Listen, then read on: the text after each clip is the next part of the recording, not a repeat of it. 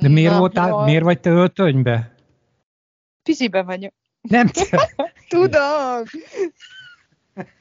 És, és Na, végre rögsz, úris. Fáradt, hosszú volt a nap. Milyen színű végül is? A Misi gondolom még vág. Várja, de megérkezett a Gin, azt hallottad. Lehet, hogy ez az is még Nem besél. Lehet, hogy ez keresztbe tette a Igen, vágásnak. igen, igen. Na Hogy- most hogy- hallotok? Igen, hallunk. Á, Szia. de jó, jaj, jó, sziasztok. Bocs, végig hallottalak az előbb vég titeket, de, de valami miatt nem tudtam visszakapcsolni a mikrofonom. De most akkor már jó. Hú, Jó nagyon van. szépen köszönöm először is mindenkinek a segítséget. Tök jó lesz, így reggel óta a podcastotokat hallgatom. Legalább van a, van a Péter anyukáján kívül is még egy utolsó hallgatónk, lát. Az nem jó, hogyha sokan. Úgyhogy nagyon köszönöm mindenkinek a segítséget, csak magamról szeretnék annyit, nem tudom mennyit tudtok rólam. Én, én itt dolgozom már a HVG-ben egy jó ideje, egyébként 17 éve vagyok újságíró, és nagyon-nagyon sokat foglalkoztam a koronavírus járványjal itthon, de kevésbé foglalkoztam vele külföldön, és most, ami Sánkhájban van, meg Kínában, az, az szerintünk kifejezetten érdekes, és jó lenne vele foglalkozni, ezért kerestelek meg titeket. És tulajdonképpen abszolút a személyes beszámolótokra lenne szükségem. Valószínű, hogy lesz egy pár olyan kérdésem, ami, amit nyilván már elmondtatok a podcastban, de nekem azt is néznem kell, hogy az olvasóink valószínűleg nem hallgatták. Abban tudtok-e nekem segíteni, így rögtön az elején, hogy, hogy nekem személy szerint bemutatkoznátok, és elmondanátok, hogy egyébként körülbelül hány hete vagytok ebben a helyzetben?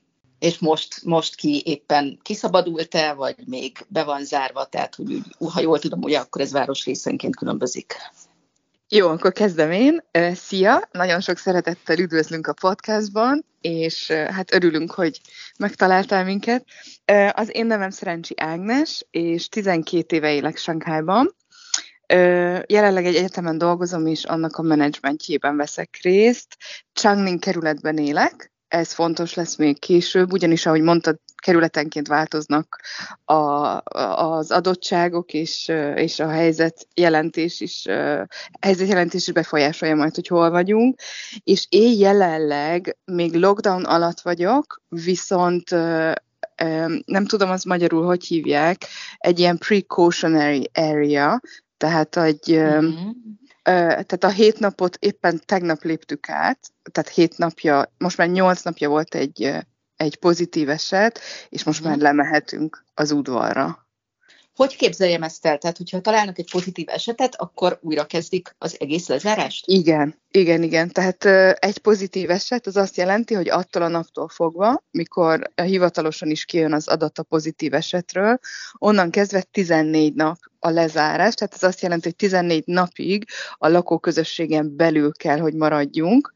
Az első 7 nap annak az épületnek, ahol találták a pozitív esetet, az az épület teljesen le van zárva, tehát nem lehet kijönni a lakásból sem, és hét nap után lehet a közösségi területekre, de még mindig a lakóközösségen belül oda lehet lemenni és sétálni, viszont nem lehet gyülekezni, nem lehet a szomszédokkal trécselni, tehát ö, még mindig, mindig óvatos, óvatosan lehet Ez a menni. Mekkora lakóközösséget képzeljek el?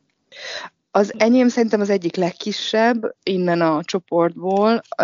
Nálunk kb. 400, 350-400 ember lakhat. Egy kicsi, és alapvetően a régi Shanghai-nak a szívében lakom, a francia negyedben, Uh-huh. Tehát itt ilyen alacsonyabb építésű, régi építésű, alacsonyabb házak vannak. Uh, ahol én lakom, olyan öt emeletesek. De majd meglátod, hogy más, máshol teljesen más a, a helyzet. Köszönöm. Akkor a És akkor is. Tovább Igen? is adom Péternek, mert tudom, hogy Péter viszont egy nagyon modern, nagyon magas felhőkarcolóban lakik. Péter. Fodor Péter vagyok, 2008 óta élek Sánkhájban kisebb-nagyobb megszakításokkal. Jelenleg lezárás alatt március 30-a óta vagyunk. Az én lakóparkom körülbelül 50 ezer főt számlál. Ez 103, 32-33 emeletes épületet jelent, és most hétfőtől van az, hogy lemeltek én személy szerint a lakóparkba, és ott sétálhatok. Tehát eddig március 30-ától 26 napon keresztül csak a lakásban voltam. Hű. Erre is biztos kíváncsi leszek még, hogy, hogy ez milyen élmény, de akkor szerintem menjünk végig mindenkin, és akkor nagyjából képbe leszek. Lehó? Én Leocki István vagyok, és én három éve élek Sánkhájban. Jelenleg villamosmérnökként dolgozok, villamosmérnökként jöttem ki az egy autóipari cégnél, és párommal élek, vagyis élettársammal élek egy fedél alatt, aki Szakács Evelin, át is adom a szót. Sziasztok, Szakács Evelin vagyok. Én 2019. szeptemberében érkeztem Sánkhájban, és táncművészként, illetve tánctanárként dolgozom. Mi április 1-től vagyunk lezárva, most tartunk a 27. napnál.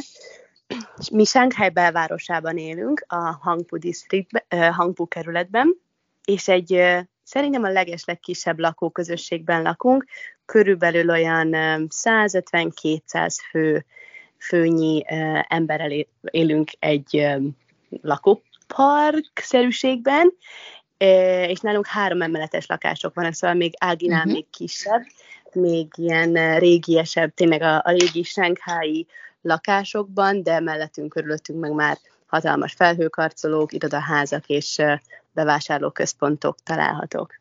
Még a lezárásról annyit mondanék, hogy nálunk ugyan nálunk is ez a szigorú lezárás van, viszont mi olyan szerencsés helyzetben vagyunk, hogy a mi házunknak az ajtaja az közvetlenül az utcára nyílik, uh-huh. és ez egyébként egy elég különlegesnek mondható adottság, így Shanghai illetően, és nálunk nincsen, nincsen őr a házunk előtt, ezáltal a lelkiismeretünkre van bízva, hogy mikor hagyjuk el a házunkat, vagy mikor nem.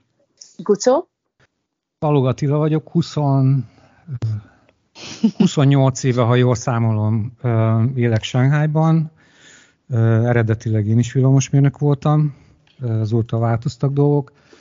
Én március 18-a óta vagyok lezárva. Előtte nekem a legelső ilyen rövid, rövid karanténom, azt hiszem két napos volt, az már januárban volt, január közepe felé, tehát már akkor elkezdődött igazából az Omikron hacacári Sánghájban, csak itt ugye másképp kezelték egészen április elejéig. Igen. Tehát én most kezdtem a 40. napot, ha jól számolom, vagy valami ilyesmi, Nálunk négy épület van a, az udvarban, két 26 emeletes, meg két 7 emeletes, és azt hiszem, hogy összesen, összesen talán 400 lakás van, amiben laknak, mert hogy az egyik torony az egy ilyen service department, tehát ilyen, ilyen hogy, hogy hívják, lakáshotel mondjuk, vagy valami ilyesmi, és ott aránylag kevesen vannak. Hát nagyjából ennyi, aztán majd, majd meglátjuk. Gábor, még mondd el gyorsan. Polifka Gábor vagyok, én 15 eh, eh, óta élek itt kisebb-nagyobb megszakításokkal, és egy, egy német orvosi műszergyártó cégnek vagyok a, a vezetője itt Kínában. Ventilátorot, tehát lélegeztetőgépeket, meg ilyesmiket gyártunk, úgyhogy viszonylag elsőkezű, elsőkezű információnk arról, hogy, hogy hogy alakulnak a dolgok, meg, meg az kórházak hogy működnek. Az én sztorim az kicsit más, mint Vilki. Én igazából még, még nem érkeztem meg vissza. Én karácsonyra mentem haza Magyarországra, és Tájvanon már egyszer voltam három hét karanténben a, ugye, a utazás miatt, és onnan jöttem meg ide március harmadikán, és azóta a véletlenek furcsa összejátéka miatt nem három hét, Karanténban voltam a, a kötelező érkezéshez kapcsolódó karanténhotelben, uh-huh. hanem utána még ráhúztam másik ötöt. Tehát voltam három hét karantén hotelben, és most pedig hotelben vagyok, ami karanténban van. Úgyhogy e, én most kezdem meg a kilencedik hetemet így vonalba, és e, ez többnyire olyan volt, hogy a szobát se lehet elhagyni, most megint olyan. Volt összesen egy nap, amikor ki lehetett menni az utcára. Ez, egy, ez a, amikor lezárták Sánkát, ugye ez 28-a volt márciusban, előtte való nap volt, amikor pont úgy jött a lépés, hogy két eh, hotel között így, így eh, volt egy ilyen lehetőség. De amúgy én, hát mondom, most kezdem meg a, a 9. hetemet. Magyarországról nézve, ugye, ahol nem tudom, volt-e valamelyikőtök itthon Magyarországon a lezárások alatt, ahol azért hiába volt lezárás, nyitva voltak élelmiszerboltok, ki lehetett menni, be lehetett szerezni alapvető élelmiszereket, gyógyszereket. Mennyire képzeljük el, mennyire szigorúan képzeljük el a sánkhelyi lezárást. Említettetek őröket, a külföldi sajtóban olvasok akár kerítésekről is. Arra lennék leginkább kíváncsi, hogy hogyan ellenőrzik azt, hogy ti elhagyjátok-e a lakást, és milyen, mi alapján döntik el azt, hogy valaki mennyi ideig van karanténban, és, és tényleg valóban, hogy ez, ez mennyire szigorú, lehet-e élelmiszert beszerezni, lehet-e gyógyszert beszerezni, minden ilyesmire kíváncsi vagyok. Mondom a legelejét, jó? Aztán a többiek jó. Majd, majd a többit. Amit szerintem otthon tudni kell a, azoknak, akik olvassák, hallgatják az itteni híreket, az egyik legfontosabb, vagy tehát, hogy el tudják képzelni az egész szituációt, az azt kell tudni, hogy, hogy Kínában, legalábbis a nagyvárosokban, mint például Shanghai, gyakorlatilag minden lakóközösség, vagy lakóhely, az egy lakópark, udvar, bekerített valamicsoda. Tehát nem ilyen békásmegyer típusúak a lakótelepek, amikor azt mondjuk, hogy lakótelep, hanem ez egy bekerített udvar, amiben vannak épületek, és a kapukban egy vagy több bejáratnál őrség van. Tehát minden, minden egyes ilyen lakóközösség, kivéve a, a lehóik féle hagyományosat, ami nagyon régen, mint a 49 előtt volt így, tehát mindegyik így működik. Tehát mind, mindenhol van egy ellenőrizhető bejárat. Igen, tehát a lakóközösségnek van egy őre, aki, aki ugye mindent lát, és egyébként is be van kamerázva minden lakóközösség, és egy központi Sankhái nyilvántartásban van minden nap regisztrálva, hogy hol találtak pozitív esetet. Uh-huh. Tehát én például innen tudom, tehát megnézem minden nap, hogy a, a saját címem szerepel ezen a listán, és, és onnantól számolva, amint említettünk, 14 nap. És nagyon szigorúak, tehát te, tényleg nem lehet elhagyni a, a lakóközösséget. Nálunk azok, a, azok az épületek, ahol találtak pozitív esetet, azok teljesen le vannak zárva tehát ott, ott tesztelni sem jöhetnek le a lakók. Ezt tehát általában azok az űrök ellenőrzik, akik egyébként is a lakó közösségben űrök, vagy vannak még esetleg hatóságok is a környéken? Hogy lejönnek-e? Uh-huh. Nem tudnak kijönni az ajtón. Tehát le vannak konkrétan, tehát nálunk le vannak szigetelve, vagy zárva. Ezt hogy képzeljem el? Egy ilyen, hát ilyen polisz, ilyen rendőrségi szalag szerűséggel zárják le, és azon túl senki nem jön át. Tehát uh, csak a lakóközösség bejáratát, a kapukat, vagy akár a lakásokat is? Ö, úgy tudom, hogy van akinél a lakást is, tehát például Gucóéknál. Ugye Gucónálatok a lakás is le volt zárva. Nálunk, nálunk mivel kevesebb bocsánat, ember van. Bocsánat, Mond. Bocs, bocsánat, Mond. le voltam jutolva. Nem, a lakás nálunk, nálunk sem volt lezárva, hanem itt a folyosón, tehát a, hogyha Folyosó. kilépnél, folyosón voltak ilyen ragasztószalagok kiragazgatva. Ez csak azért fontos leszögezni, mert ilyen hülyeségek terjednek otthon, hogy lehegeztik, meg lelakotolják a lakásokat. Ilyenről én nem tudok. Mondd nem, én sem. Én se, én se. Ö, tehát ez, a, ez az épületnek a bejárata előtt van ez a, ez a szalag. Tehát, mint hogyha egy rendőrségi, tudod, ahogy elkerítik a rendőrségi területeket, amikor történt valami bűneset, ugyanolyan szalaggal. És, és tényleg nem jönnek le a lakók, tehát valószínűleg át tudnának rajta lépni, gondolom, de, de senki nem jön le, tehát betartják. És a, a, az udvar is be van kamerázott, tehát azt látná is az őr. Folytatom én. Nekem, nekem volt szerencsém jó néhány országban megjárni ezt a karantént, Ázsiában is, Európában, nem Európában, de Magyarországon is, igen. Csak ott ugye nem volt karantén, de Tajvanon, Szingapurban és én három hónapot karanténban voltam már egyszer, míg bankokban, akkor bankokban éltem, 20-ban, és messze a, a kínai a, a legszigorúbb, uh-huh. illetve azt, amit, amit itt Sánkában láttunk, de ez is nagyon nagy, tehát itt is nagyon nagyok a különbségek.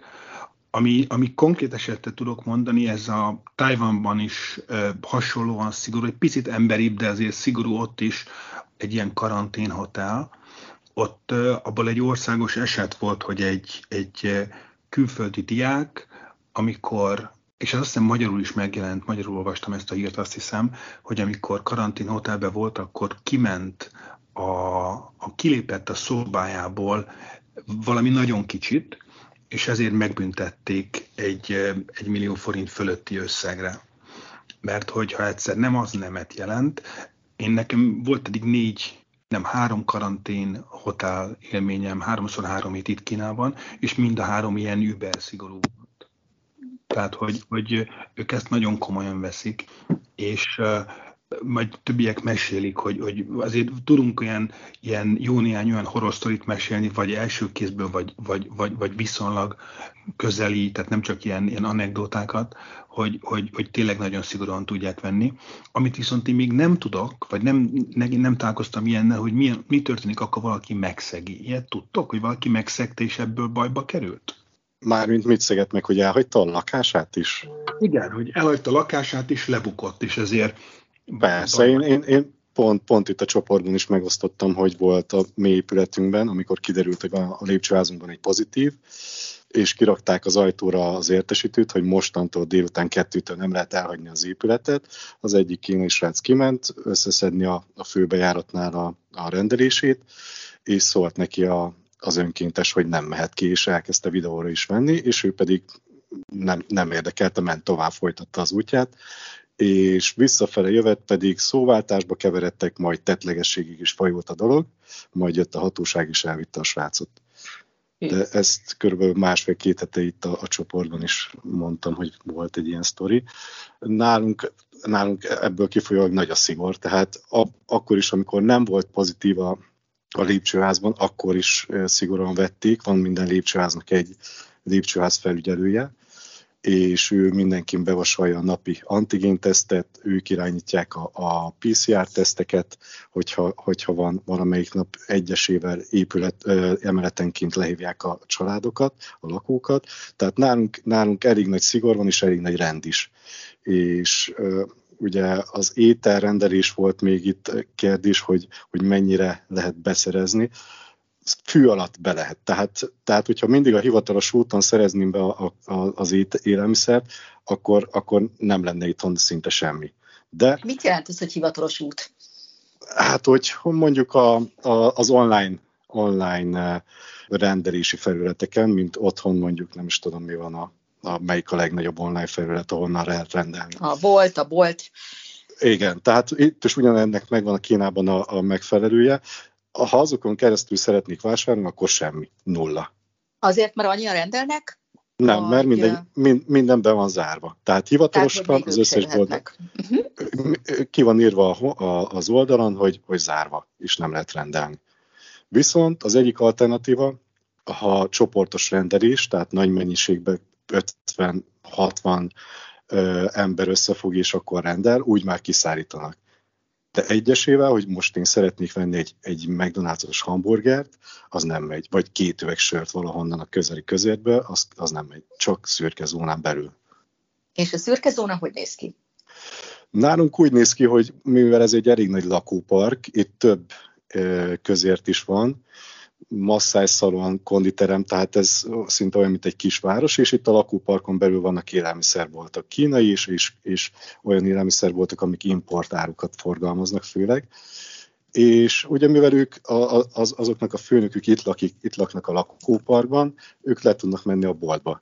És ha megvan a, az elérhetőségük, akkor ráírok, hogy figyelj, nekem kellene ma egy kiló banán, meg, meg mondjuk krumpli, meg kóla, és akkor kifizetem, ő elhozza, és, és én átviszem. És, és majd több, több mint száz lépcsőházat foglal magába a lakópark, 132 emeletes lépcsőházat, tehát, tehát nagy. És ilyen esetben De, akkor már előfordulnak a kisebb boltok is a lakóparkban. Igen. Boltok, patika, konditerem, tehát tényleg, mint egy, mint egy kis város, úgy, úgy néz ki a lakópark. Mióta a, utoljára beszélgettünk ételekről, de és szerintem erről fogtok még beszélni, hogy mondtátok néha, hogy egy-egy csirkemel van otthon, vagy egy zöldség, vagy egy kiló banán. Azóta javult valamit a helyzet, vagy még mindig ennyire nehéz beszerezni ételeket? Én, én folyamatosan tök jól el voltam látva. Tehát, hogyha az ember, embernek vannak kapcsolatai, ami, ami, ami alapvető dolog itt Kínában, az, az nagyon sokat segít, akkor, akkor és van benne egy kis ravasság, akkor mondom így a szürke zónán keresztül be lehet mindent szerezni nagyjából. De hogyha nem ismeri a nyelvet mondjuk, vagy nem, nincs, annyira, nincs annyira kiterjedt kapcsolata a lakóközösségen belül, akkor nehéz. Akkor szinte lehetetlen. Ezért ezt annyival árnyalnám, hogy, hogy van ilyen élmény is, van olyan élmény is, ahol viszont semmi nincs. Én, én, én a saját élményemet mondtam, tehát nyilván, igen, persze. Ezt a, ezt nyilván, mert hogy a, a, tehát aki mondjuk Pudon külsőn él, ahol semmi nincs, csak toronyházak, a, a, a, a, a puszta közepén, és a közel-távol nincs, nincs, nincs bolt, ott azért nagyon nehéz dolgokat beszerezni. Azért, valaki... azért, azért ilyen hely nincs, tehát hogyha még Putton kővárosába is élsz, ha, ha nincs lezárás, akkor is kell lenned valamit, akkor is valahonnan beszerzed. Ez igaz, de akkor van házhozszállítás, most viszont nincs.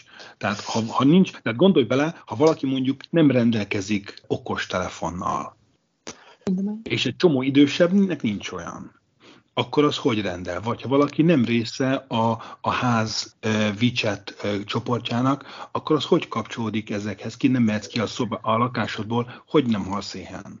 Igen, ezt mondtam, ezt, ezt mondtam én is, hogy az én, én esetem az, az speciális, mert én, én meg tudtam oldani, de vannak nagyon, ha nem lennének ezek a, a kapcsolatok, és ezek a, mondjuk a kínai nyelvtudásom, akkor nem tudnám megoldani elején ez egy fontos dolog volt, hogy, hogy a, ugye a cégünk Pudongon van, és ott van a, a legtöbb dolgozó, és ott a környéken lakik, és eleinte ez probléma volt, hogy, hogy nem volt semmi. És ugye a Pudongi lezárás úgy történt, hogy belentették vasárnap este e, fél nyolc körül, hogy másnap reggel öttől lezárják az egész e, várost, és aki bújt, bújt, aki nem, nem. Ha valaki, akkor még lehet ott rohanni, és pont talált még a boltban valamit, azt tudott vásárolni, de ha nem, akkor nem. És az elején ez igenis probléma volt, mert nekünk a céggel ez egy komoly feladat volt, hogy, rende, hogy, hogy a dolgozók kaptak, szerveztünk nekik egy csomagot, ami meglehetősen bonyolult és kimondottan drága volt, végül is mindenki megkapta, de ezt a céges saját logisztikai hálózattal tudtuk csak kiszállítani, akkor éppen semmi nem volt elérhető. Ez a legelső három-négy napra gondolok. Azóta ott is javult, de ha tehát a, a tömegek valahogy megélnek, de ha valaki nem a tömegben van, hanem valamiért más, mint a többiek, akár meg külföldi, vagy mert idős, vagy mert analfabéta, vagy mert nincs mobiltelefonja, akkor azért arra nagyon-nagyon nehéz sors is várhat. Mondok két példát. Ugye, tehát amit, amit Péter mond, az, az városon belül működik, viszont azt is kell hozzá tudni, hogy Shanghai, tehát úgynevezett Greater Shanghai, ami a Shanghai tartományi jogú város, vagy hogy hívják, az egy iszonyú nagy terület, amin belül vannak falvak, vannak kisvárosok, tehát saját önkormányzattal rendelkező kisebb települések vannak Sánghályon belül. Ilyen például Qingpu, ahová konkrétan fizetni kell az autópályán, hogy kimenj. Tehát ez egy ilyen, nem tudom, 20-30 km fizetős autópálya innen, ahol egy, egy falusi idős ember nem feltétlenül jut hozzá ö, dolgokhoz, még úgy se feltétlenül, hogy tudja kezelni a mobilt, mert oda a futár az hetente egyszer megy esetleg.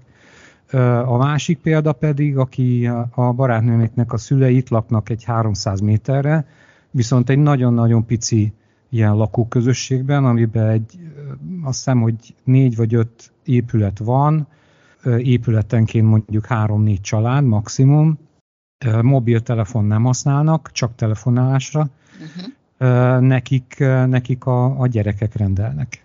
Tehát ők, ők anélkül, anélkül nem jutnának semmihez. Tehát így valahogy megoldható. Persze, persze, de, de ahhoz kell a család.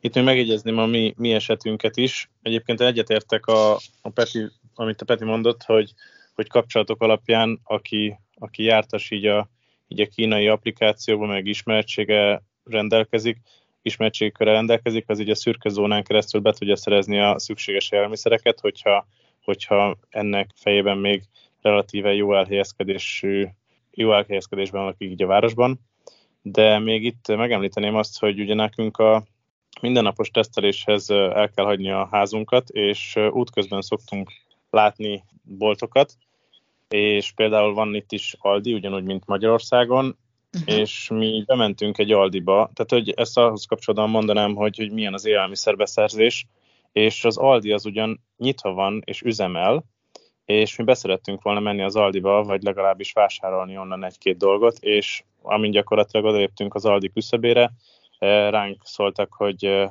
nem mehetünk be, nem vagyunk nyitva, úgyhogy nagy üzemben közben ott eh, zajlott a, a csomag, csomagolás és a rendelések összekészítése. Tehát több, több tíz munkás folyamatosan ütközött az Aldiban, és rakták össze a, a rendeléseket, de személyesen nem lehet oda menni és vásárolni akkor se, hogyha fizikailag nyitva van a bolt.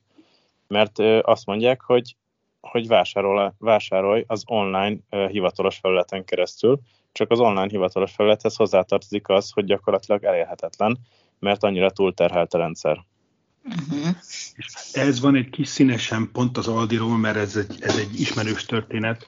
A, az Aldi most úgy működik, mint nagyon sok minden más cég is, hogy mivel ők kaptak erre külön engedélyt, hogy működhetnek, ezért, ezért működhetnek, de az emberek most már negyedik hete, az a kb. 40% a dolgozóknak bent lakik effektíve a raktárakban, ilyen, ilyen-olyan papírdobozból, vagy pedig Ripsoft Spectret nekik szerezni, ilyen miniszállásokat alakítanak ki, és így alszanak az emberek, negyedik hete így dolgoznak. Konkrétan az Aldinak a megrendelő rendszere több mint meg tízszerezték a kapacitását, és most másodpercenként 12 ezer IP címet tud fogadni, és amikor nyitják a napot, akkor van, hogy az nem elég. Most képzeljétek el, amint 12 ezer megrendelés másodpercenként befutnálik reggelente, és az, ami nem elég. Tehát egész elképesztően túl vannak ezek a rendszerek terelve. Rövid adalék, hogy hogy erről jelennek is meg ilyen videók a közösségi médián, hogy reggel hatkor, illetve több online boltnál van az, hogy az egyik reggel hatkor nyit, a másik hétkor, nyolckor, akármi, és akkor, hogy reggel, mit tudom én, 5.55-kor fölkelnek a Sánghájban a csajok, és uh, folyamatosan nyomják a telefonon a, a, a rendelés gombot, ilyen másodpercenként uh, tízes sebességgel.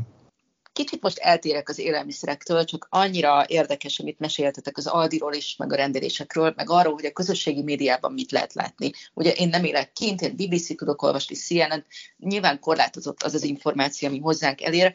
Mennyire érzékelitek kint esetleg az elégedetlenséget, mennyire jutnak el olyan információk a lakosokhoz, hogy azért ez már egy kicsit sok, vagy, vagy például nem jutnak élelmiszerhez? Jó, hát szerintem minden lakóközösség érzi ezt, és főleg az első, az első hét és az első mondjuk másfél hét volt igazán nehéz, ugyanis azt biztosan tudod, hogy, hogy négy napos lezárásra készült mindenki. Igen. Tehát azt mondták, hogy elsőjén ugye, tehát bejelentették, ahol mi lakunk, ugye mi nem Pudongon lakunk, hanem a városnak a, a nyugati felén, Pusin, és itt, itt bejelentették, tehát volt pár napunk arra, hogy, hogy bevásároljunk, felkészüljünk egy kicsit erre a lezárásra, és, és ugye eredetileg négy nap volt a lezárás, és azóta tartunk a 27-nél. Tehát Bocsánat. azóta sen, senkit nem engedtek. Ági, még annyit itt hozzátennék a négy naphoz, ne feledd a szavadat, hogy a, négy, a cikkben úgy jelent meg, én erre tisztán emlékszem, hogy úgy fogalmaztak, hogy négy napos lezárás veszi majd kezdetét, amely alatt a kiszállítás és az ételrendelés zavartalanul fog működni. Aha, hogy ezt hangsúlyozták? Mm-hmm. Benne volt a cikkben, igen. Ezt elfelejtettem megemlíteni. Csak hogy ez igen. korán sincs így. Igen, ez korán igen. Így. Ezt, ezt elfelejtettem még korábban megemlíteni. Igen, tehát az, azokban a napokban, tehát az első egy-másfél hétben szinte lehetetlen volt rendelni. És, és mint mondtam, az emberek négy napos lezárásra készültek, tehát egy, egy szerintem egy jó több millió ember nem, nem vásárolt többet annál, annál a négy napi szükségletnél, úgyhogy, úgyhogy ez tényleg nagyon nehéz volt, és, és azóta mm, Sánkhelyon kívülről érkező segítséggel, sikerült valamennyire helyreállítani a kiszállítást, de ahogy a többiek is említették, tehát egyedül vásárolni bármit is nagyon nehéz.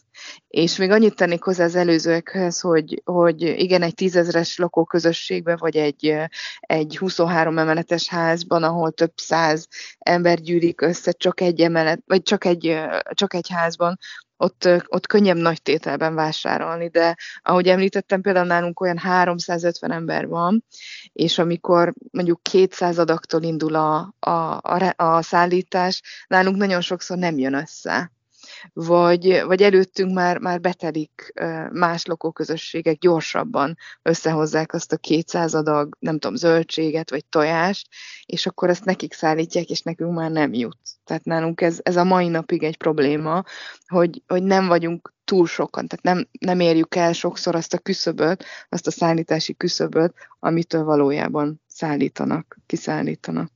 Azt is fontos hozzátenni, hogy ugye úgy volt, hogy a keleti oldalt lezárták április 1-től 5-ig elvileg, és, vagy 4-ig, mindegy, és akkor átfedésben a, a nyugati oldalt lett volna, oldalnál következett volna a lezárás.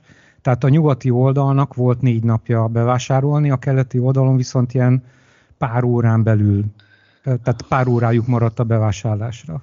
Tehát ott elég nagy pánik volt. És ez, a, ez, a, ez amit igazából tehát ezért teljesen más egy, egy a, a pudong meg a pusi élmény, mert aki, aki a másik oldalon került lezárásra, és akkor valamiért éppen nem ment az alatt a pár óra alatt vasárnap este bevásárolni, az hoppon maradt. És, és ez, tehát azoknak egy egész más ez az egész élmény, és képzeljétek el, ha első nap már úgy indulott, hogy üres, üres, üres éppen a hűtőd, mert hétvégén nem ezzel foglalkoztál, akkor mi van? Igen, és nekik igen. Az, az első héten semmiféle megoldás nem volt. Csak hogy az... volna a kérdés, hogy volt-e valamiből hiány nektek, így az elején? Persze. Szerintem Áginál volt a minimál készlet. Persze. A lehó, lehóiknál kaja folyt a hűtőből, tehát az egészen felháborító, hogy náluk mi volt. Hát igen, de mi, mi azért úgy... egy ilyen három-négy hetes raktárkészletet itt felhalmoztunk ez alatt a, ez alatt a pár nap hát alatt, amennyi mond... idő felkészülési hát időnk volt. Tehát, hogy ezt mondom, ezt mondom, hogy... Ja, tehát nálunk muszáj volt főzni, mert már nem fértek a hűtőbe. Mi úgy el voltunk, szerintem a többiek is, de Ág, Áginál, hát ha nem is, én ugye az elején azt mondtad, hogy ha nem is éhezel, de nem jutsz hozzá csomó mindenhez. Mm, aha, igen, ahogy említettem, nagyon nehéz volt rendelni, és, és nálunk a lakóközösség megegyezett abban, hogy mi egyesével nem rendelünk, mert attól tartanak a szomszédok, hogy a rendelés által is bekerül majd a lakóközösségbe a vírus, és, és csak együtt rendelünk. Tehát nagyon kivételes esetekben, ha például van valakinek egy kisbabája, vagy, vagy bármi egy gyógyszerre van szükség, akkor rendelhet e, külön, de, de az, a, az az íratlan szabály nálunk, hogy együtt rendelünk, hogy minimálisra csökkentsük annak az esélyét, hogy ezáltal bekerül a vírus. Uh-huh. De, de tényleg... a gyógyszereket is. Igen? Gyógyszereket, gyógyszereket én úgy tudom, hogy, hogy kimondottan nehéz rendelni. Nem, nem, most már nem, most már van rá külön. Tehát az, az, az ilyen prioritás. Most közben eltelt négy hét, az eleinte zéró volt, én úgy tudom, az első héten egy csomó helyen, és kell, amikor valakinek éppen kifogy az inzulinja, és akkor mit csinál. Tehát és én, én ilyen sztorikat hallok, mert ugye az egészségügyben dolgozunk, és tenger ilyen történetet hallottunk, amikor valakinek kifogyott, nem volt, semmi elérhető nem volt. Tehát vannak ilyen, ilyen történetek, ezeket viszonylag hamar törlik a közösségi médiákból, de vannak ilyenek. Igaza, igaza van Gábornak, igaza van. Az elején tényleg így volt. Tehát az első pár napban, vagy, vagy mondjuk egy hétben, nem tudom pontosan, tényleg így volt, és történtek is halálesetek, vagy legalábbis súlyos esetek, amik úgy fű alatt elterjedtek, és akkor engedélyezték azt, hogy a patikák kinyissanak. Hát a, ami, a, a leggyorsabb dolog, ami hozzám megérkezett, elkezdtem szédülni, meg ilyen furcsa ízék voltak, rendeltünk egy vérnyomásmérőt, és olyan három órán belül megérkezett, tehát gyorsabban, mint egy kaja. Igen, én azt hiszem, hogy külön prioritás is ez a fajta rendelés, tehát a, a kisbabáknak, kismamáknak és a, a gyógyszereknek ezen a rendelős applikáción belül van egy ilyen külön csatorna, amin, hogyha leadják ezt a rendelést, azt hiszem, hogy ez prioritás is. Uh-huh. Most uh-huh. már, most már. De tényleg az első hét volt a legkaotikusabb, mert uh, ugye azokat is lezárták, akik, uh, akik uh, ilyen helyen dolgoznak. Tehát uh, én úgy tudom, hogy, uh, hogy a, a patikusokat is, uh, ugye a kiszállítókat is, és, és, uh, és nem gondoltak a következményekre valószínűleg. Azt hiszem, hogy ez igazából a, a, ez egy kulcspont, hogy, hogy a, a, a a, a hatóság, akárki is az a hatóság, tehát itt, itt nagyon erősen próbálnak gondoskodni az emberekről, de az, azért simán előfordul egy ekkor rendszer, hogy egyik kéz nem tudja, mit csinál a másik. Uh-huh. És a, a, amikor azt mondják, hogy full lezárás, akkor nem volt olyan az elején, hogy igen, de. E, ami egyébként 2020-ban létezett, mert ezt említettem, hogy a, a cégünk pont lélegeztetőgépekkel foglalkozik, vagy azzal is, és nekünk egy pillanat alatt az összes szervizmérnökünk kapott egy, egy, egy különleges engedélyt, amivel tudott mozogni bizonyos területeken belül, nyilván nagyon erős tesztelési elvárással, ezzel együtt tudták a munkájukat végezni. Most az egész városban egyetlen egy emberünk van, akinek van egy ilyen engedélye, és ő, ő próbálja az összes igényt ellátni, de, de amikor lezárás van, akkor a patikus hogy jut, hogy jut el a boltjába? A, tehát ez a, ezek a, nem működik a tömegközlekedés. Ha éppen nincs autója, akkor hogy megy be az illető ember, még akkor is, ha egy engedélyt kiadnak, hogy megnyithat az illető e, bolt, vagy patika, vagy valamilyen szolgáltató egység, hogy megy el dolgozni az ember, hogy megy onnan haza, nem fogják beengedni a saját lakóközösségébe, ha egyszer elment, mert lehet, hogy majd ő hozza be a vírust. Tehát ezek azok a mindennapi problémák, amikre, amikre eleinte semmiféle megoldás nem volt, most valamennyi már van, mert összességében de facto működik, de, de, de nyilván az átlag működik, ott is van bőven a, a, a olyan szélsőség eset, eset ahol, ahol, ahol ellátási problémák vannak, ami 25 millió embernél szerintem teljesen Persze. természetes is. Mi változhatott előző lezárásokhoz képest, ha azt mondtad, hogy akkor egy picit jobban működött? Annyit meglepetésszerű volt, nem így, nem így működött.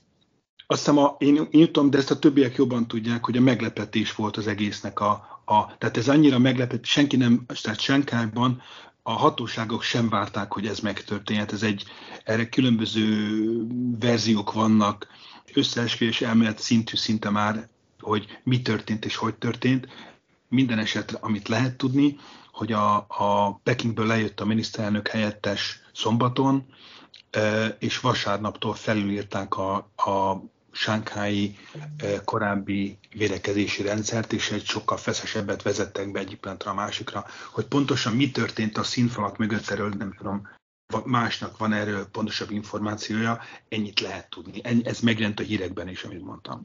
Szerintem az történt, hogy ugye az Omikron az, az sokkal, sokkal intenzívebben terjed, és sokkal könnyebben terjed, mint, mint a 2020-as változata, és, és ezt, ezt sokkal bajosabb kezelni, és erre nem voltak felkészülve kellőképpen. Bocs, bocs, még annyit hozzátennék, hogy, hogy az volt az óriási különbség, tehát az, az jött váratlanul, hogy változik a szabályzása ennek az egész helyzetnek. Mert ugye eddig is volt, tehát ahogy, ahogy mondtam, nálunk januárban már volt egy pici lezárás, februárban már, már elkezdődött az, hogy, hogy egyes épületeket lezártak négy napra, és akkor ilyen vicces szituk voltak, hogy, hogy az irodákban laktak a, a dolgozók négy napig, mert hogy ez volt a, ez volt a, a policy, hogy ha valahol találnak egy fertőzöttet, akkor négy napra lezárják azt a bizonyos épületet. És akkor, amikor elkezdődött ez a, ugye akkor is az volt, hogy akkor négy napra lezárjuk a város egyik felét, négy napra a másik felét. Ez így különösebben úgy nem volt meglepetés, mert ez volt eddig is, tehát legalább egy másfél hónapig ez volt, de az, hogy utána, utána ez marad, és hogy teljesen kilátástalan lesz a helyzet, mert ugye, ahogy Péter mondta, a, az újrafertőződés miatt, hát nálunk van olyan, aki már kijött a izéből, tehát elvitték, és visszajött, és elképzelt, hogy azok közül újra fertőződött ember. Tehát ez, ez volt váratlan.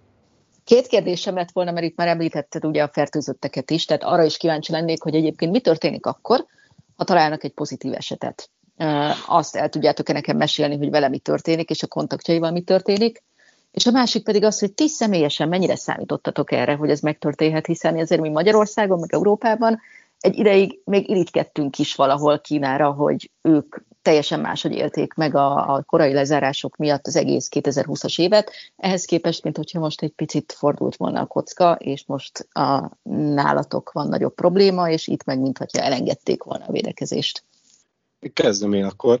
Ugye 2000, 2020-ban, amikor kitört ez az egész, akkor itt Sánkhájban és egész Kínában mondjuk azt, hogy körülbelül másfél hónapig hónapra állt meg az élet.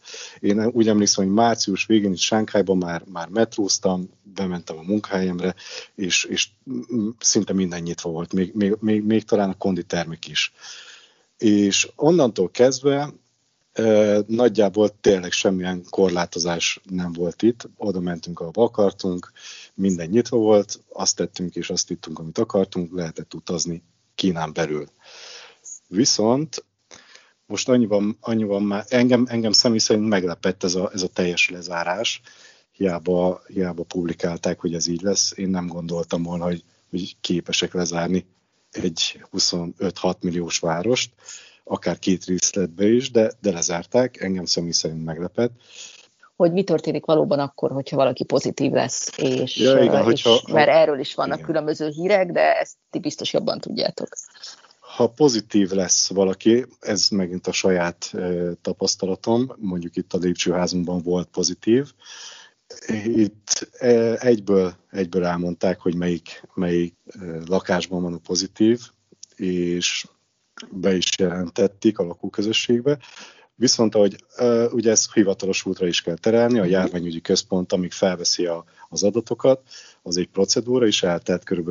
3-4-5 nap, amíg ők hivatalosan is léptek valamit, kiküldtek egy embert, hogy elszállítsák a, a, a pozitív szemét, és onnantól kezdve kaptunk 14 napot. Tehát nem attól naptól számolva, hogy, hogy mi tudtuk már, hogy pozitív van, hanem onnantól kezdve, hogy ez hivatalossá vált a járványügyi központ által. És, és akkor így lett a 14 napból, gondolom 19 legalább. Nem.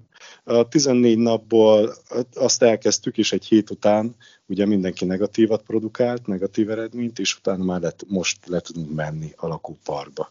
Tehát már nem vagyunk olyan, olyan, olyan rövid pórázon. De ugye ezt a, a, az utcára nem mehetünk ki. Tehát amíg a, a lakóparkban, ebben az 50 ezeres lakóparkban legalább egy pozitív lesz, vagy van, addig nem mehet ki az egész lakópark az utcára. És ez azért izgalmas, mert amikor olyan híreket lehet olvasni egy nyugati sajtóban, vagy a, vagy a, a hírügynökség azt publikálja, hogy milyen sok cég megnyithat. Ez az állítás olyan szempontból igaz, hogy cégek kapnak formálisan egy engedélyt, hogy megnyithatnak. De kérdem én, hogy lehet úgy megnyitni egy céget, hogyha a dolgozóid vagy megjönnek, vagy nem, mert, eh, mert, mert, mert nem tudnak reggel elmenni a munkájukra, mert nem engedik ki őket. Eh, az is lehet, hogy, hogy a, már egy enyhébb státuszú az illető lakópark, ahol, ahol az illető lakik, és már, már a kormány szerint már kijöhetne, de a saját lakóközösség nem engedi, mert hogyha ő elmegy dolgozni, ott összeszedi a vírust, és azt hazahozza, akkor megint mindenkinek 14 nap lezárás, amit nem akarnak.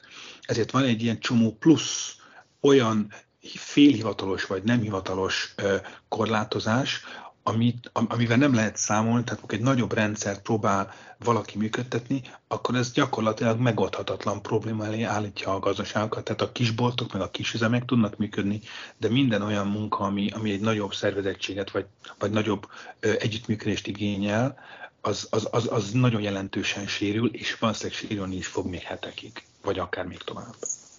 Nekem, nekem az a benyomásom, hogy egész egyszerűen két különböző dolgot nem sikerült összehangolni. Tehát ugye a, a delta variáns volt az előző, vagy valahogy hogy, hogy, hogy hívták? A Tehát, hogy a, a Igen, na, na tehát alfától deltáig. Tehát az előző variánsra egy, ez, szerintem a, a kínai megoldás tökéletes volt, mert meg is oldották a, a, azt, hogy ne terjedjen tovább a, a vírus, másrészt viszont nem, nem kellett leállítani az egész országot. Tehát ahogy Péter mondta, mi egy hónap után már vidáman mászkáltunk össze-vissza, és akkor amikor otthon igazából bekeményedett a dolog, akkor mi csak itt kacagtunk, kvázi. Annyi, csupán annyi hátránya volt az utóbbi két évben a dolognak, hogy nem tudtunk hazamenni, mert iszonyú, iszonyú drágák lettek a repülőjegyek, uh-huh. tehát hazafelé, hazafelé olyan ezer dollár körül, visszafele két-három ezer, plusz visszafelé egy két, kettő plusz egy hetes karanténban kellett volna ülni, amit szintén az ember fizetne. Ja, és, és ráadásul a járatok se nagyon mentek, mert hogyha találtak egyet, mondjuk a Lufthansa-n találtak egyetlen fertőzöttet, akkor 6 hétig szüneteltették a járatok, vagy szüneteltetik. Nem egyet. Nem, nem 6 hét, volt, többet. Úgy működött, csak egy hétig. Ha a járaton találtak egy, hét, egy, egyet, akkor a következő ö, heti járatot, ugye minden, járat, minden cégnek, vagy minden országból egy cég kapott engedélyt, hogy egy héten egy gép jöhetett, és az, az a következő heti az törlődött. Ha meg több pozitív eset volt, akkor, akkor pedig akár két vagy három hétre is törölték, és mindezt úgy, hogy ahhoz, hogy az én háromszor is visszajöttem Kínába most, úgyhogy erről van első kezdve tapasztalatom, mindezt úgy, hogy ahhoz, hogy az ember jönni tudjon, az nagyon komoly előzetes, nem csak tesztelni kellett, hanem vérvételt is volt a folyamatban, nem csak a induláskor Budapesten, hanem átszálláskor is, ami általában egy plusz napos veszteséget jelentett. Én volt, hogy emiatt le is késtem egyébként a gépemet. Tehát nagyon-nagyon megnehezítették a beutazást, ami részben arról szólt, hogy, hogy védekezés, részben pedig, hogy meg vagyunk anélkül is, hogy bárki ide jöjjön nem is nagyon jöttek ide emberek, eh, vissza nagyon-nagyon kevesen, és nagyon sokba került. Igen, igen, tehát, tehát ez, ez volt az utazási része, illetve hogy, hogy, hogy milyen hátrányai voltak annak, hogy, hogy le voltunk zárva, de, de például belföldön vidáman lehetett utazni. Hát többé-kevésbé vidáman volt, hogy kellett hozzá teszt, meg problémák voltak, de alapvetően lehetett utazni. No, és amikor bejött az Omikron, akkor ezt a kettőt valahogy tehát megpróbálták összerakni ezt a zero covid policy-t, meg, meg, a, meg a nyitást itt Sánkhájban szerintem valamennyire szó úgy ahhoz képest sikerült, viszont Peking közbelépett, és akkor innentől kezdődött a nagy, nagy probléma. Tehát ezt a kettőt nem sikerült összehozni, nem gondolták át igazából szerintem. Amit a mhm. Gábor mondott, hogy, hogy hogy ennek vannak olyan, bizonyos intézkedésnek vannak olyan más következményei, ami összeférhetetlenné teszi a kettőt. Ami, ami szintén izgalmas volt, hogy én, én 2020 januárban jöttem, 2021 januárban jöttem vissza Kínába, és akkor ugye a világ már, ha nem is volt túl, de az nehezén már az első nagy hullámokon túl volt, még Delta előtt nyilván, és egy nagyon izgalmas megélés volt azt látni, hogy itt, itt volt egy, egy olyan erős hiedelem, hogy mi ezen túl vagyunk, mi ezt tudjuk, hogy kell csinálni, és ez ránk nem vonatkozik. Tehát én, én azt éreztem úgy a, a, a kínaiakon, még az itt lévő külföldieken is, hogy, hogy itt valóban mindenki elhitte, hogy ez működik. És azt a, azt a felismerést, hogy ez azért működik, mert le van gyakorlatilag hermetikusan zárva az ország, ami nem egy életszerű működés, ami, ami ebben a, abban a nagyon különleges helyzetben működött, de valójában mindenki abban a hitben élt, hogy ez egy életveszélyes dolog, és ez mint egy összekovácsolta a, a, a burkon belül élő embereket, akik elhitték, hogy ez ránk nem vonatkozik. És ez a, ami, ami igazán megdöbbentő az elmúlt hetekben, vagy csak egy hétben, amikor most a halálos áldozatok elkezdtek növekedni, ugye most már ilyen 50-es szintnél tartunk, hogy, hogy sok ember most jön rá, hogy, hogy, hogy mi sem vagyunk, hogy ez ránk is vonatkozik. Hiába vagyunk beoltva, velünk is megtörténhet ez, úgyhogy ez az aha élménye szerintem csak most fog, most következik be mostanság, és én személyesen nagyon kíváncsi vagyok, hogy mi lesz ennek a hatása. Nem tudom, ti ezt hogy éltétek meg, ti, ti, de nem, ti belül voltatok, nem? Vagytok végig a, az elmúlt két évben. Ti hogy éltétek ezt meg? Szerintem nem volt ilyen a élmény, legalábbis nem látom. Az oltás az megint egy jó kérdés, erről még nem beszéltünk, valamelyik következő izébe fogunk. Sánghájban egyébként szerintem aránylag jó az átoltottság. A nagy probléma az, hogy az idősek nincsenek oltva, mivel hogy ugye 60 év fölött a kínai oltások azok nem feltétlenül javasoltak, és ugye itt csak a, eddig csak kínai oltás volt, most, most azt hiszem, hogy mostanában engedélyezték a, a külföldieket, de ezt Gábor valószínűleg jobban tudod. Én nem érzem ezt a, ezt a nem nagy felismerést. Hivatalosan nem. A, a BioNTech, a, a, a BioNTech-et megvan már a kerengedélye a, a BioNTech-nek július óta, hogy, hogy licenszbe gyártja, gyárthatja az egyik cég, de ezt jégre kellett tenni, tehát hivatalosan nem lehet semmit se kapni. Természetesen a fekete piacon igen. Én is tudok ilyeneket, hogy mennyi lehet Pfizer-re oltatni, de ez, ez nem hivatalos csak. Tehát nyilván vannak ilyen mendemondák, hogy, hogy, hogy ilyen-olyan potentátok mivel vannak beoltva, vagy mivel nem. De hivatalosan csak a, csak a két kínai oltás elérhető irán belül. Uh-huh. Na, minden esetre például, tehát Sánghájban aránylag jó az átoltottság, én úgy tudom, de például Kantonban egy pár hónappal ezelőtt volt egy, volt egy ilyen részleges lezárás, és akkor pánikszerűen elkezdték oltatni az, magukat az emberek, tehát ott, ott valószínűleg alacsony volt. Meg valószínűsítem, hogy ilyen nagyon kicsi helyeken, eh, ahol, ahogy a Gábor mondta, ez a lezárás, ez, ez annyiból rontott a, az olt, oltakozási hajlandóságon, hogy mindenki biztonságban érezte magát, és hogy nem foglalkoztak vele. Uh-huh. Meg egyébként Kínában, Kínán belül egyébként sehol nem kérik az oltási igazolást. Tehát ugye kap az ember egy ilyen nyomtatott, meg online, meg mindenféle izét. Én az utóbbi két évben szerintem legalább tíz, hát több mint tíz helyre utaztam az egész országban. Egyetlen egyszer kérték, egyetlen egy szállodában az oltási izét. Mindenhol máshol ezt a a WeChat-en, illetve Alipay applikáción lévő ilyen zöld kódot kérik, ami, ami az alapján működik, hogy merre járt az ember, kivel volt kontaktusban, ilyesmi. Pekingben voltál, Gucó? Nem, nem, Pekingben nem voltam. Ott, ott biztos más, az, az, az oké. Okay. Pekingbe kérik. Pekingbe kérik. Egyébként, ami szintén érdekes átoltottság szempontjából, nekünk van, van nagyobb telephelyünk Pekingben és Sánkában is, és a, a pekingi csapat, amint elérhető volt az oltás, automatikusan mindenki beoltatta magát mindenfajta bátorítás nélkül. Sánkájban teljesen más volt a helyzet. Sánkájban mindenki tavasszal, tehát egy évvel ezelőtt kivárt, és azt mondták, hogy mi ez a kínai tudca, nem oltatjuk be magunkat, hanem majd, a, majd a, megvárjuk, mi megjön a, megjön a, a jó uh, Pfizer uh, uh, licensz és nem tudom erről kinek milyen tapasztalat van, ahol, ahol a mi cégünk van, a közelben van a, a helyi Disneyland, ingyen Disney jegyeket osztott azoknak az embereknek, akik hajlandóak voltak beoltatni magukat. Mi céges szinten adtunk készpénzes jutalmat annak, aki bemutatta az oltást, a másodikat is. Tehát nagyon erős incentívek voltak arra, hogy az emberek beoltassák magukat. Nem tudom, mennyibe kerül egy, egy, egy Disneyland beugró, de szerintem 100 dollár fölött van. Tehát, hogy ilyen, ilyen jellegű, ilyen komoly ö, prémiumot adtak azoknak, akik beoltatják magukat, hogy elérjék azokat a számokat, amik ki voltak tűzve az adott önkormányzatoknak.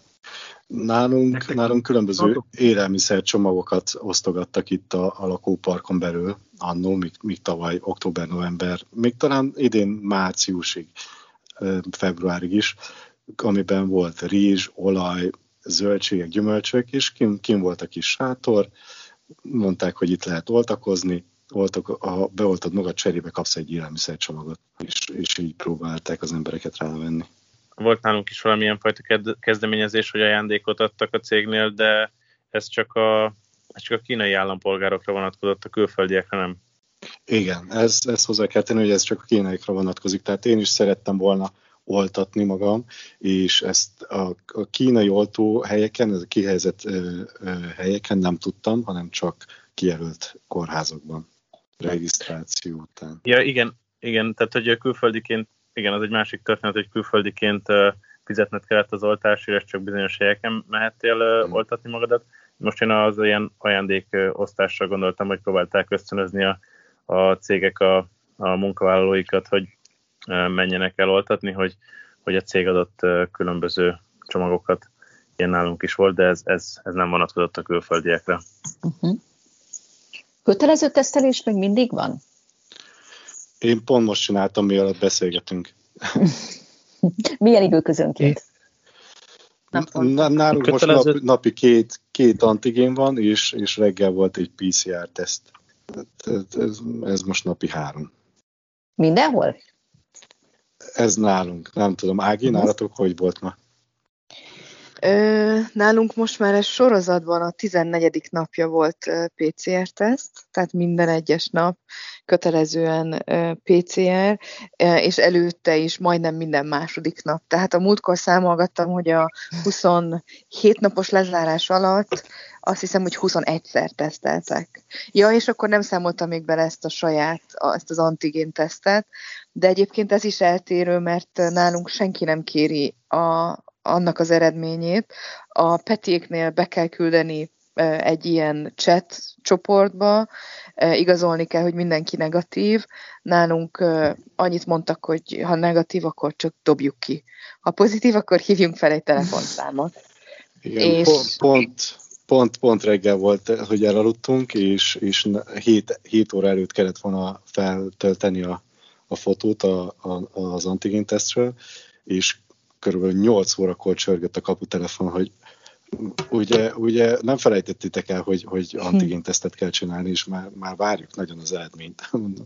Pont most keltek fel, megcsinálni. Nálunk is amúgy itt, folyamatosan... Itt van. Nálunk is folyamatosan megy a, a PCR-teszt, nekünk még nem annyira extrém, mint Áginál, de folyamatosan 8 napja van, illetve előtte is szinte minden második nap, vagy voltak ilyen időközök, hogy folyamatosan teszteltek, mert akkor voltak pozitív esetek itt a lakóparkban. Most 15-e óta nincsen, elméletileg hála a jó égnek. Aztán meglátjuk, hogy, hogy a mai teszteredmények után lesz-e változás. Illetve még annyit tennék hozzá, hogy azt olvastuk különböző cikkekben, hogy azt írják, hogy aki, aki megszegi a tesztelést, vagy aki nem megy tesztelni, akkor az, annak lehetnek jogi következményei, illetve vagy a kód, a zöld kódunk is megváltozhat. Na már most nincsen egy, egyáltalán ezzel tapasztalatunk szerencsére, illetve nálunk, a mi közösségünknél mindenki követi a szabályt, és megyünk, és csináljuk, bármennyire is nincs kedvünk, de talán Gucóéknál egy kicsit más ott, ott hogy tapasztalatok vannak, ott egy kicsit lázadóbb a közösség. Nem, hát Nálunk állati nagy... törvény, törvénykövetőbb a, közönség, a lakóközösség. Nálunk is tök törvénykövető, csak lázadoznak. Egyébként, egyébként ez, az, ez az elképesztő, tehát ahogy hallom, hogy, hogy Pudongon uh, mik mennek, meg, meg itt ott, ott mindenhol teljes, teljes, igazából szerintem fejetlenség van, még ott is, valószínűsítem még ott is, ahol mondjuk lehóéknál szépen rendszeresen tesztelnek. Nálunk az van, hogy például épületenként más. Tehát a, itt a két alacsony épületet látom, hogy minden reggel szépen katonáson sorbálnak itt a teniszpályán, és akkor és ráadásul nekik csak garadból vesznek. Nálunk olyan három-négy naponta, átlag három-négy naponta házhoz jönnek, és, és agyból garadból vesznek mintát, akkor a, az antigén tesztet, tehát az, a, a, amit saját magának csinál az ember, elvileg be kéne küldeni, de két hete gyakorlatilag már, hát több mint két hete már senki nem küldi be, tehát totál fejetlenség van mindenhol. Gáboréknál talán még egyébként még ott, ott, ott talán lehet, hogy rendszer, mert ugye ott szálloda intézi. Nálunk ez, ez a, a karanténhotelben ott, ott ugye ez még a lezárás előtt volt, ott két napot volt, volt orból, organatból, de nem csak egy, hanem kettő, tehát az, az, az nagyon izgi volt, és nyilván, nyilván az, egy, az nem, egy, nem egy vidám dolog. Mostanság pedig minden nap jön a, egy ilyen beöltözött szállodai alkalmazott, aki addig nem megy el, amíg nem mutatom be a, a negatív antigén tesztet, amit lefotóz, és uh, amikor van PCR-teszt, ami nekünk két naponta van uh, átfedéssel, a, az antigénnel, akkor azt pedig nem csak a, a, a zöld kódomat fotózza le, hanem a, az Alipayből a, a, a negatív teszt eredményt is minden nap. És amit még hozzá akartam tenni, hogy azt hiszem most már a legutolsó számuk szerint most már 400 millió PCR-teszt fölött járunk Sánkhájban, ami, és nyilván az antigén teszt az ennek minimum dupla, de lehet, hogy többszörösen, mert azt tényleg minden nap csinálják sokan, vagy mm. nagyon sokat kiadnak, és hogyha ennek a költségét nézzük, ugye ennek van egy adminisztrációs költsége is, erről mi próbáltunk csak ilyen nagyon magas szinten becsülni, és ha nagyon-nagyon olcsón gyártják ezeket, nagyon olcsón szerzik be ezeket a teszteket, mondjuk a magyar árnak a töredékért, akkor is valahol már ilyen 5-10 milliárd dollár környékén járunk, csak is kizárólag a tesztből. Ami, ami döbbenetes, a másik, ami, ami viszont most már lehet tudni, hogy probléma Kína rendszer szinten, hogy olyan sok erőforrást elvisz a, a tesztelés és a tesztmenedzselés, hogy gyakorlatilag az elmúlt hetekben drámaian lelassult az oltás. És uh-huh. ugye szó esett, hogy milyen oltás átoltsági adatok vannak, hogyha lehet hinni a számoknak, az a, a két oltást is már több mint 85% megkapta még a lezárás előtt, azóta, azóta nem tudom, hogy alakulnak a számok, viszont a harmadikat az nagyon kevesen. A harmadik oltás az ilyen 20, 20 valahány százalék volt a lezárások előtt, és avval lehetne, lehetne haladni, és amit nagyon sokan a, a szakmán belül nem értenek, hogy miért költ a kormány ilyen elképesztő nagy pénzeket, és köti le az erőforrásait a tesztelésre, ahelyett, hogy mindenkit áttoltana nyilván a legjobb az lenne, hogyha egy, egy, egy, egy, mixelt másfajta oltással, tehát egy akár AZ, akár, akár egy, egy BioNTech oltást használnának, de akár csak a kínait is. Erre van adat, hogy a, a harmadik az, az jelentősen, egy emlékeztető oltás jelentősen Igen. csökkente a halálesetek számát, és nem ezt teszik, tehát amit nem ért a szakma, és erről van egyébként vita is, ami, ami elérhető, vagy volt vita decemberig, azóta nincs, hogy, hogy, hogy miért nem ez a stratégia, de valamiért Peking nem így dönt. Hát ugye azért, mert lehet, hogy, hogy az Omikronnál a halálozási ráta az nem olyan magas. Tehát, de ott is, van, igen. ott is közel egy ezrelék. Valamivel alatta van, igen. de ha megnézed a számokat, ott is jelentős, és ha elengedik, és előbb-utóbb el kell engedni, vagy nem tudnak más csinálni, akkor ha nincs, aki nincs beoltva és idősebb, és egyéb kronikus betegségben szenved, ott azért meg fogja tizedelni azt a, azt a, azt a népességet itt is. Ugyanúgy, mint az ja, influenza. Én még annyit tennék hozzá, hogy a dolog iróniája, hogy az előbb beszéltünk a zöld kódról, tehát ez a, a fertőzés követő applikáció, hogy nekem ugye 40 nap lezárás után még mindig zölden világít minden negatívat tesztelsz. Hát jó, igen, de, de a környékem nem. Bocsit, közben lehóik beszóltak, szerintem tök érdekes, hogy a szomszédjukkal történt itt valami.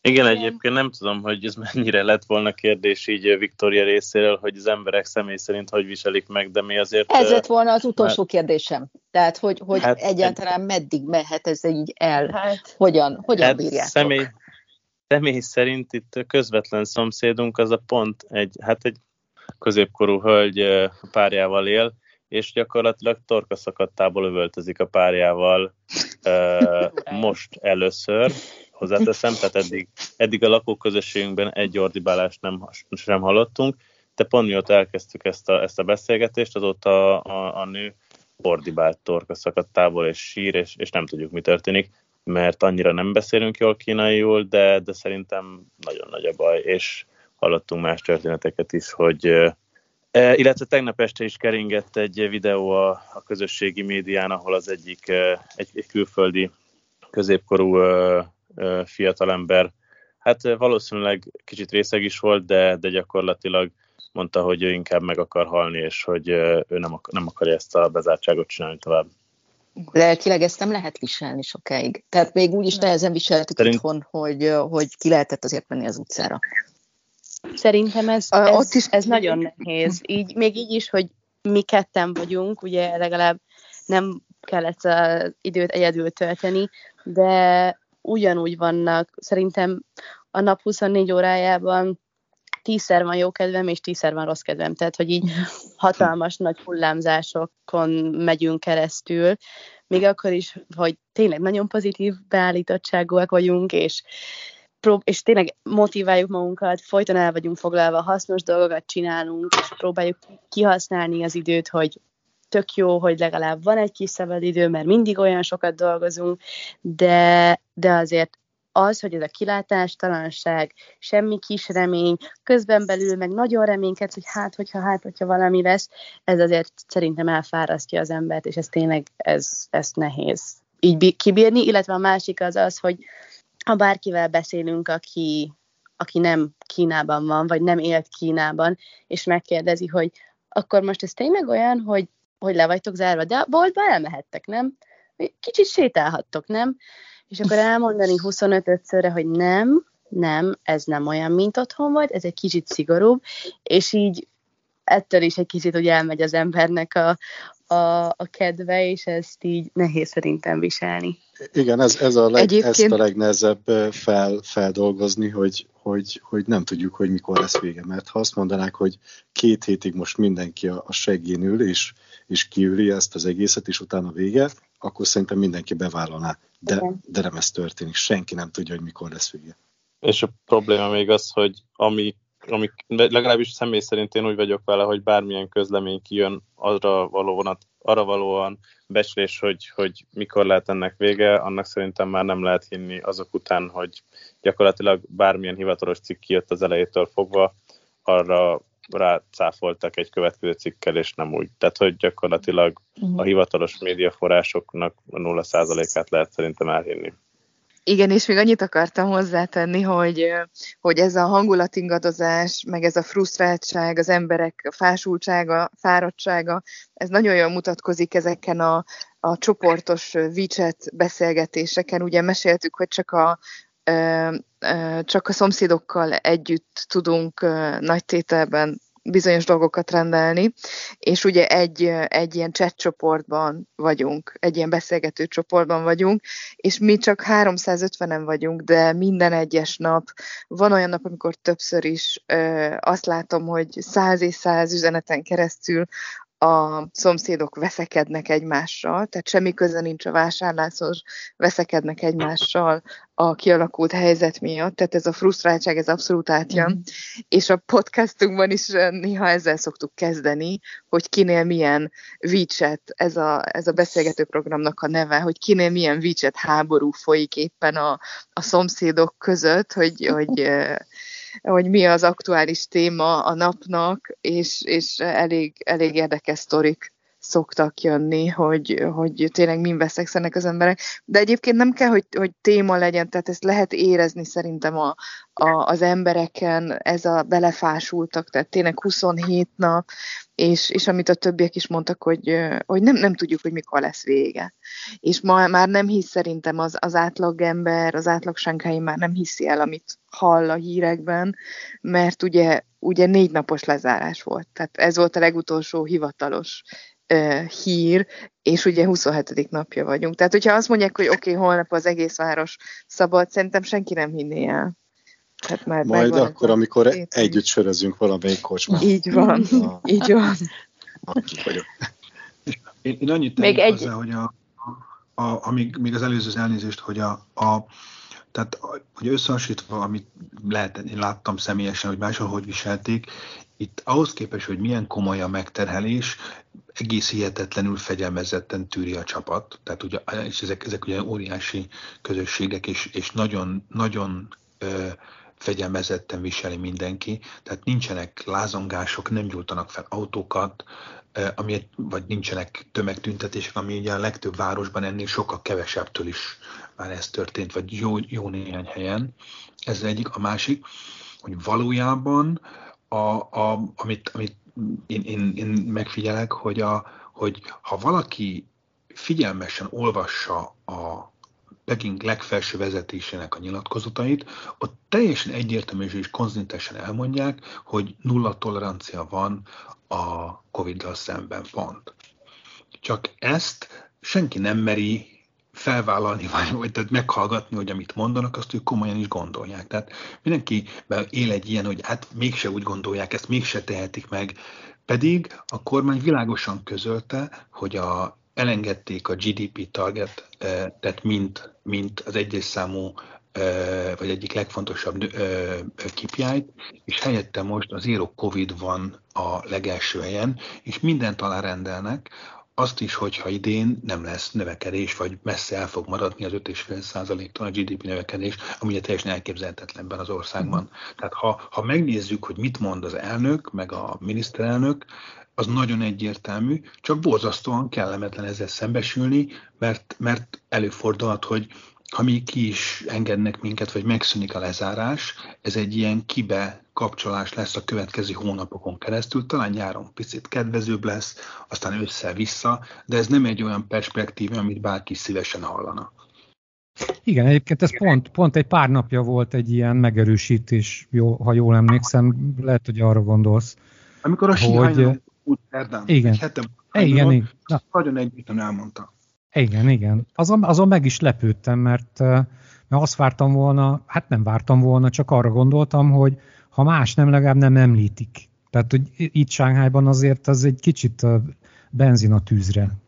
Tehát azt nem tudnátok elképzelni, mint ami itthon van, hogy egy idő után azért elengedik a védekezést. Ezt meg, hát meg... nem arra vagyunk kíváncsiak, hogy hogy, uh-huh. hogy hogy lesz vége, mert hogy mert hogy itt két teljesen antagonisztikus dolog dolgozik, ugye az Omikron, amit nem lehet megállítani, tehát hiába. Igen. Így van. Mondom, mert a házunk le van zárva 40 napja, és tegnap volt a, a következő fertőzés, tehát nonsens. Tehát ez, egy, ez az egyik, a másik meg a zero, a zero COVID policy, és ezt a kettőt, hogy hogy fogják összeegyeztetni, erre állati kíváncsiak vagyunk mindannyian szerintem. Hát akkor így a végén már nem nagyon akarlak titeket sokáig, sokáig itt tartani, mert gondolom nagyon késő van már. Ne, nekem uh, is kéne igaz. Igen, igen, igen, ezt is akartam mondani, hogy nagyon-nagyon szépen köszönöm, köszönöm. szerintem nagyjából Sziasztok. mindenre. Szia, szia! Szia! Szia! Hello! Szia! szia. Hogy én is azt hiszem, hogy nagyjából minden kérdésemre megkaptam a választ, amire meg nem, arra szerintem ti se fogjátok megkapni most egy jó ideig. Úgyhogy én nagyon szeretném megköszönni azt, hogy segítettetek és hogyha nem is láttam vele teljesen, azért, azért egy kis ízelőtöt kaptunk belőle.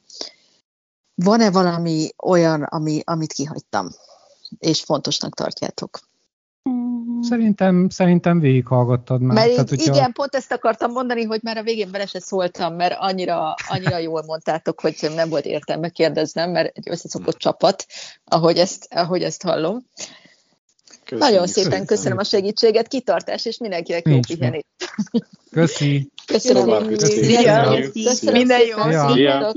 Sziasztok.